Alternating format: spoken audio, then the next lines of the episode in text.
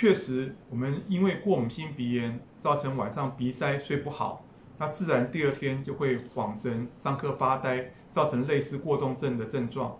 我们之前有一个八岁大的男孩子，他被带到我的门诊来，最主要的原因就是据爸爸妈妈描述，老师说他在学校上课的时候在发呆、恍神、注意不集中，甚至有些过动的行为出现。后来我们发觉说他是所谓的过敏性鼻炎，造成说他晚上鼻塞睡不好啊，第二天才会出出现这些过敏的一些症、一些类似注意不集中、过动的症状。所以说我们帮他把过敏性鼻炎控制好之后呢，他的这些过动症状也连带着完全消失了。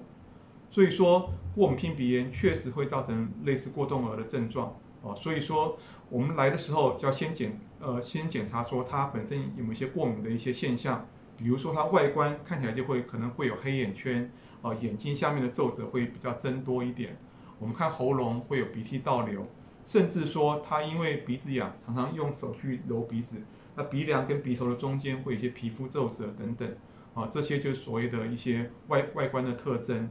还有就是说，他可能就是早上起床就一直打喷嚏、流鼻水、鼻塞，甚至有些人会用了半包卫生纸，啊，都在还在擤那个透明的鼻水、鼻涕。因为会常常因为鼻子痒、眼睛痒，常常去揉眼睛、揉鼻子这样的动作，这些从临床上就可以看出来，它就所谓的过敏性鼻炎的一个症状。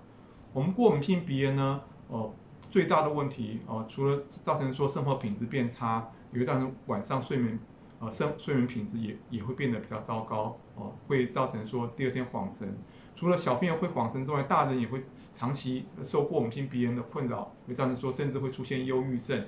所以说，适当的药物治疗是非常重要的事情哦。除此之外，很重要一点要避免过敏源。我们可以考虑帮他把呃小朋友抽去抽血，啊，帮他做一个过敏源的检测。台湾呢，百分之八十以上都对对所谓的尘螨灰尘过敏，所以家里要常常打扫，不能有灰尘。他睡的枕头套、床单、被套，至少两个星期洗一次。洗完以后用六十度香热水给它烫过，这样才能把尘螨把它烫死掉。冷气滤网、空气清净机的滤网一定要常洗常换，要不然就等于说脏后音一直循环，如果造成过敏性鼻炎会越来越严重。